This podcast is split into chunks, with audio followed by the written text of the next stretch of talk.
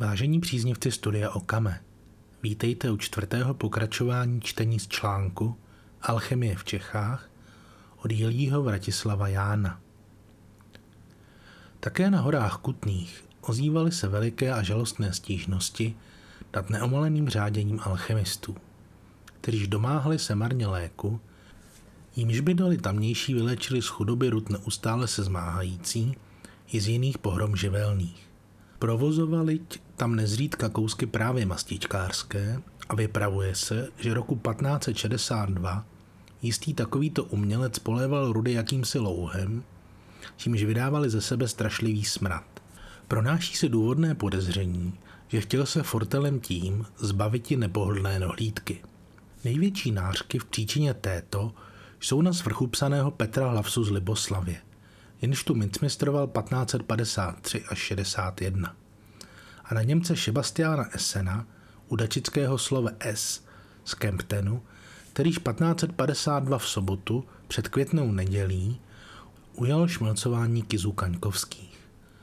K roku 1555 praví se o něm, že louhem jakýmsi a železem dělal z kizů měď a vyráběl skalici modrou. Roku 1561 dán s Joštem s šmelcířem Rud do vězení a potom dovezen do Prahy.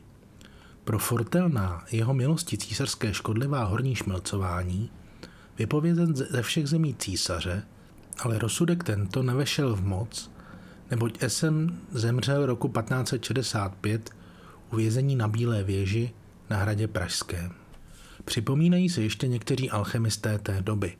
V krajině Chebské opatoval v klášteře Valcasenu prelát Jiří Angelus, alchemista to na slovo vzatý. Zlatem alchemickým uzbudoval prý do 300 kostelů a kaplí a zůstavil po sobě ještě valný poklad rizího zlata. Jakž dosvědčuje Kašpar Bruschius ze Slavkova, Chronologia Monasterium Germanie.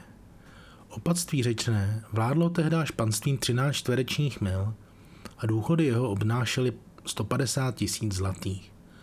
Pročež mohl šetrný opat bezevší alchemie poříditi co prý Angelus?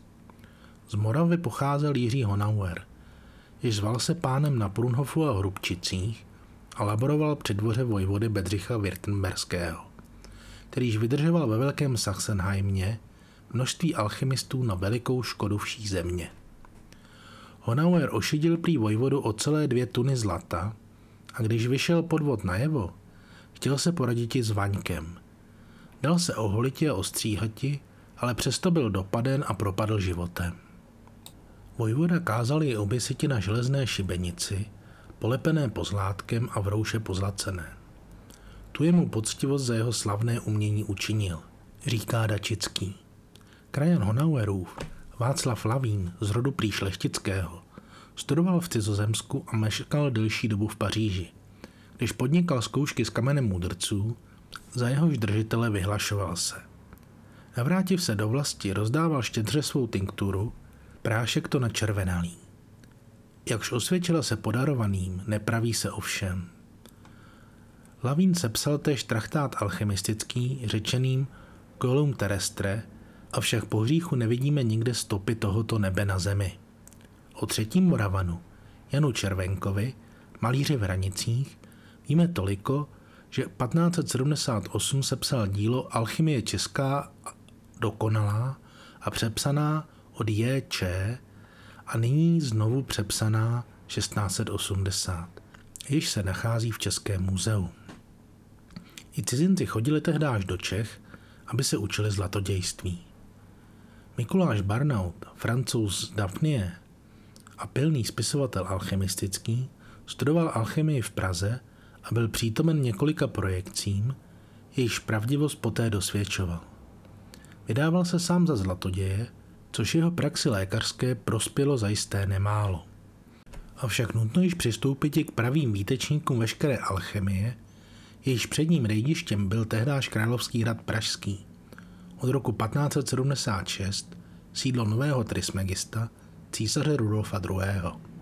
Panovníku tomuto vpravdě učenému a umění milovnému bylo studování a zkoumání jediným půvabem života a nejraději tovaryšil učencům.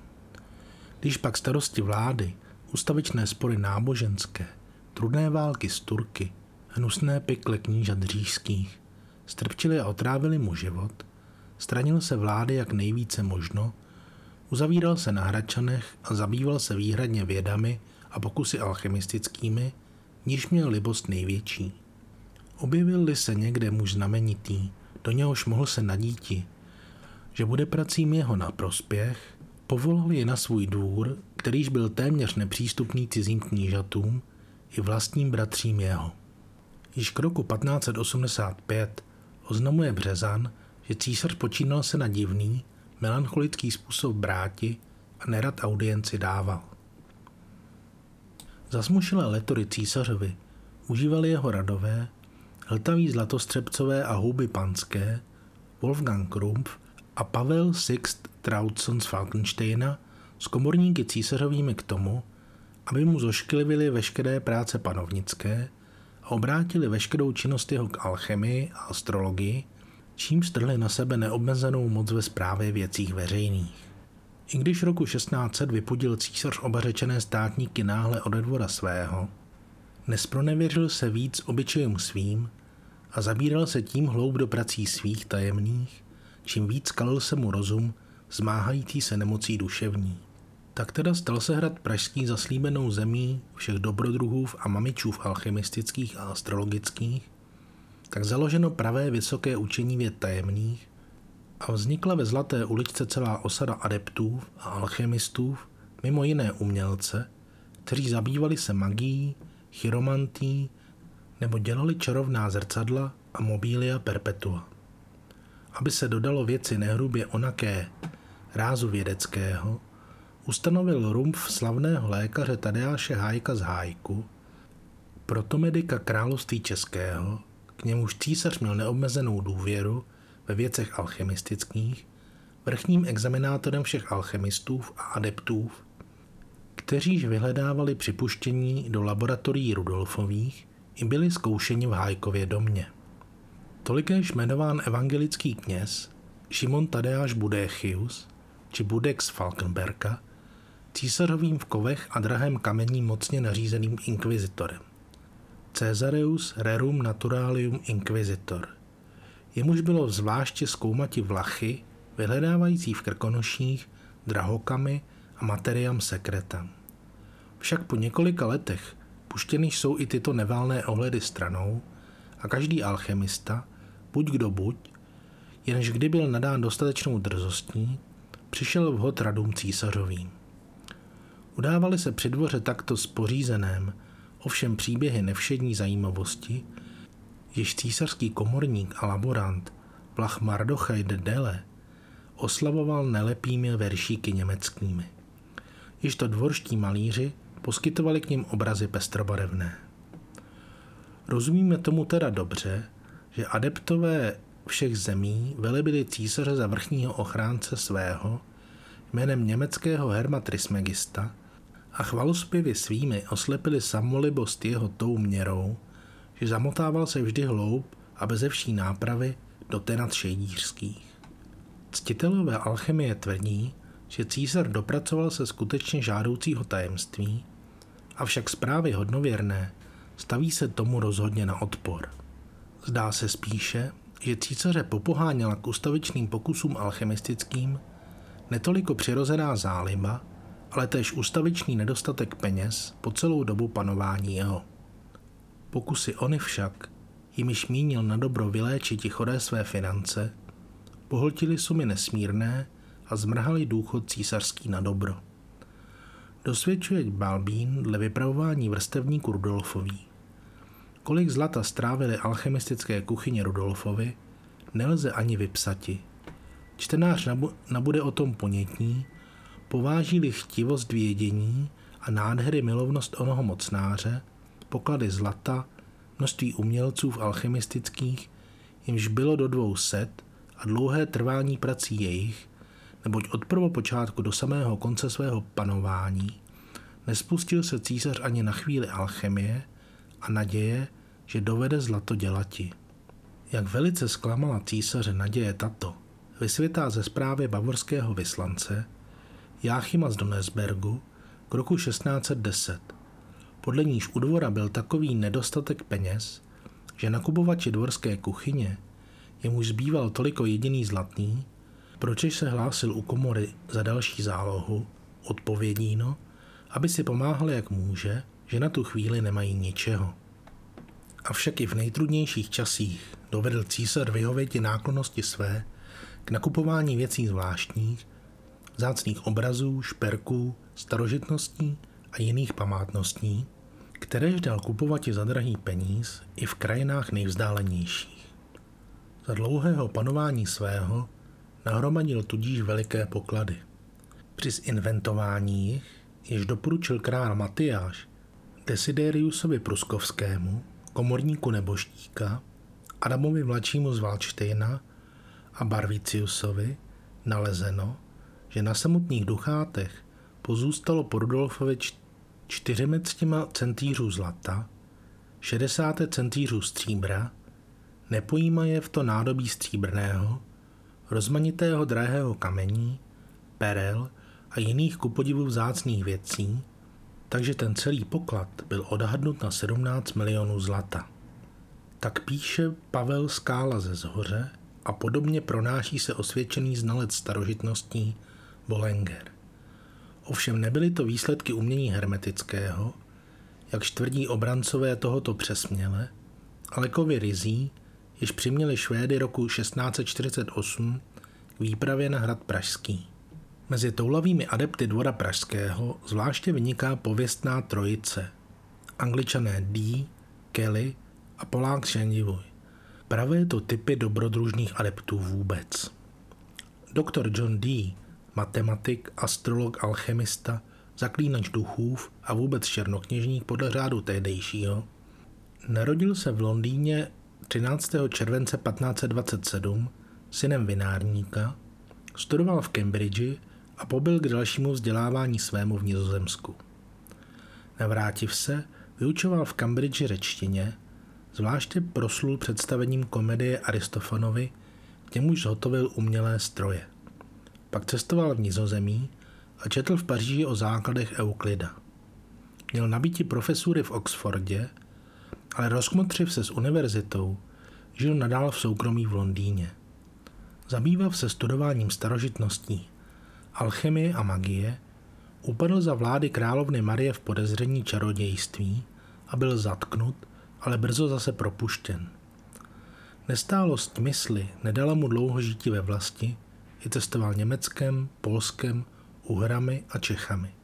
Spis svůj, Mona z hieroglyfika, matematise, magise, kabalistise et onagogise explicata, Antor v 1564, věnoval císaři Maximiliánu II. a podal jej též královně Alžbětě. Jí vypočetl horoskop a nabil tím přízně její. Dále vydal spis o nové hvězdě v Kasiopeji a jiný, o gregoriánské reformaci kalendáře. Roku 1581 seznámil se s dobrodruhem Edwardem Kellym, kterýž obíral se tehdáž zaklínáním duchů a mrtvol a křišťálovou kulí, i spojili se ke studiím alchemickým a magickým. Den 22. prosince 1581 započali společně větší cyklus zaklínání duchů O němž vedl D zvláštní deník, část je zvytištěna, ostatek i jiné rukopisy Diovi leží v knihovně vysokých škol oxfordských. Ještě horlivěji zabývali se pracemi alchemistickými. Vojtěchu Laskému, vojevodovi Šeradskému, prorokovali 1583, že dosáhne koruny polské a multanské a odebrali se s ním do Polsky, aby mu byli nápomocní. Lasky však propadl a oba angličané odstěhovali se 1585 do Čech. Dee zalíbil se nadmíru Rudolfovi II. a došel znamenité přízně u dvora. Experimentoval s císařem pilně v oboru alchemie a černé magie. Vychloubal se bez ostyku, že má blízké osobní spojení se svým géniem, jenž navštěvuje ho prý nočního času a studováním zemdlelého zastupuje čině při vědeckých pracích. Onosil se též, že zná řeč Adama a Evy a že rozumí hlasům ptačím, o čemž i pojednání napsal. Dále tvrdil, že duchové přinesli mu kámen tak drahocený, že nelze k němu hodnotou přirovnat žádného království pozemského. Tohoto zázračného kamene dotazuje se prý každodenně, spatřuje v něm vidění a pomocí jeho rozmluvá se světem neviditelným. Řeči tyto působily mocně v mysl císařského alchemisty a důvěra jeho dostoupila vrchole, když mu Dí ukázal zázračný kámen a zapůjčil jej císaři i s jinými svými nástroji magickými. Diovi vykázán byt na hradě císařském a pátral pilně v laboratoriu Rudolfově po kameni mudrců. Tolikéž zhotovil císaři čarovné zrcadlo, o němž tvrdil, že v něm ze osoby, jichž jméno proneseno, viděti a slyšeti ve všem jednání jich. Byl to kus uhlí kamenného, dokonale vyleštěný a rukojetí opatřený. Dý projevoval nad nálezem tohoto zázraku radost tak velikou, že veřejně vzdával Bohu díky za vznuknutí, jehož dostalo se mu. Na výsluní přízně císařovi bylo mu tak volno, že povolal i rodinu svou do Prahy a nejstaršího syna svého Artura, jehož byl do alchemie zasvětil, zaměstnával tolikéž v laboratoriu císařském. Té doby obdržel prostřednictvím anglických kupců skvělé pozvání ke dvoru ruského. Car Fyodor Ivanovič sliboval mu roční plat 2000 liber šterlinků a plnomocný milostník jeho, Boris Gadunov, nad to ještě tisíc rublů a veškeré opatření při dvoře. Avšak Dí, majedle ruského historika Karamzina, toliko vášen pro zlato filozofické, poděkoval se carovi a v pyšné chudobě své nepřijal jeho laskavého namídnutí, ani když konečně byl z Čech vypuzen. Později však odebral se syn jeho do Rus a jmenován osobním lékařem carským. Tento mladší D sepsal větší dílo Fasciculum chemicum abstrusae hermetise scientae ingressum progressum et coronidem explicans 1631. Jak málo však bylo Diovo zrcadlo 100, aby ohlašovali věci budoucí, osvědčilo se záhy na původci samém. D zapletl se totiž do pyklů politických a i se hodlivým partizánem Rumfovým ukládal proti straně katolické.